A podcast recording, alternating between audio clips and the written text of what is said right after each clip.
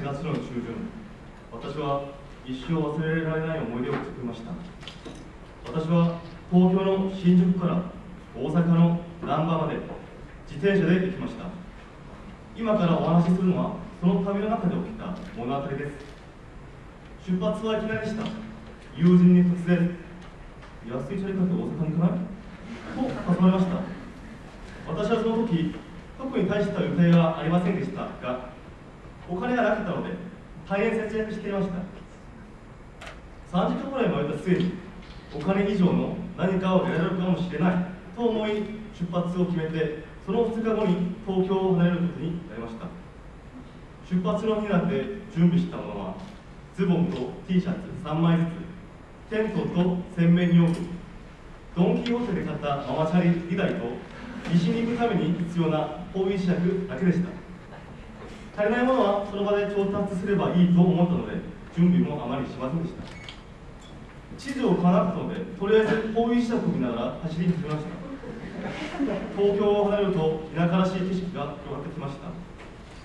初めは大阪に近づいている実感がして楽しかったです。しかし間もなくぶつかった関門が山梨県の山の地獄でした。ヘトヘトになりながら何時間もかけて上り坂を登ってやっと下りに差し掛かります。お互い励ましながら頑張って登る。そして笑いながら叫びながら下りに身を任せる。その繰り返しでした。山の途中いい感じの川があれば飛び込む。雲と山の組み合わせが見える。草や木に直接触れてみる。そうしながら世の自然そのものを感じて進みました。それを朝の6時から夜の10時頃まで何日も繰り返して走って着いたのは三重県でした。大阪にはだいぶ近づいていましたが足も痛くなっており何回も何回も諦めたいと思いました。体力も精神も限界でもう続けられないかもしれないという状況でした。そんな中で三重県での朝を迎えました。テントの外から子供たちとお母さんの声が聞こえました。周りには農家があり迷惑をかけるかもしれないので急いでテントを片付け始めました。すると私たちのことが珍しかったのでしょうか。そのお母さんが「うちでご飯食べてく?」とさせてくださいました。私たちはその時3日ぐらいお風呂に入っていなかったので体が動いていました。お腹が空いたのでご飯は食べたかったです。しかし家にあげていただくと迷惑だと思いました。それを感じ取ったのでしょうか。その間子供たちと一緒に家から持ってきたお母さんが「お風呂も使っていいよ」とおっしゃってくださいました。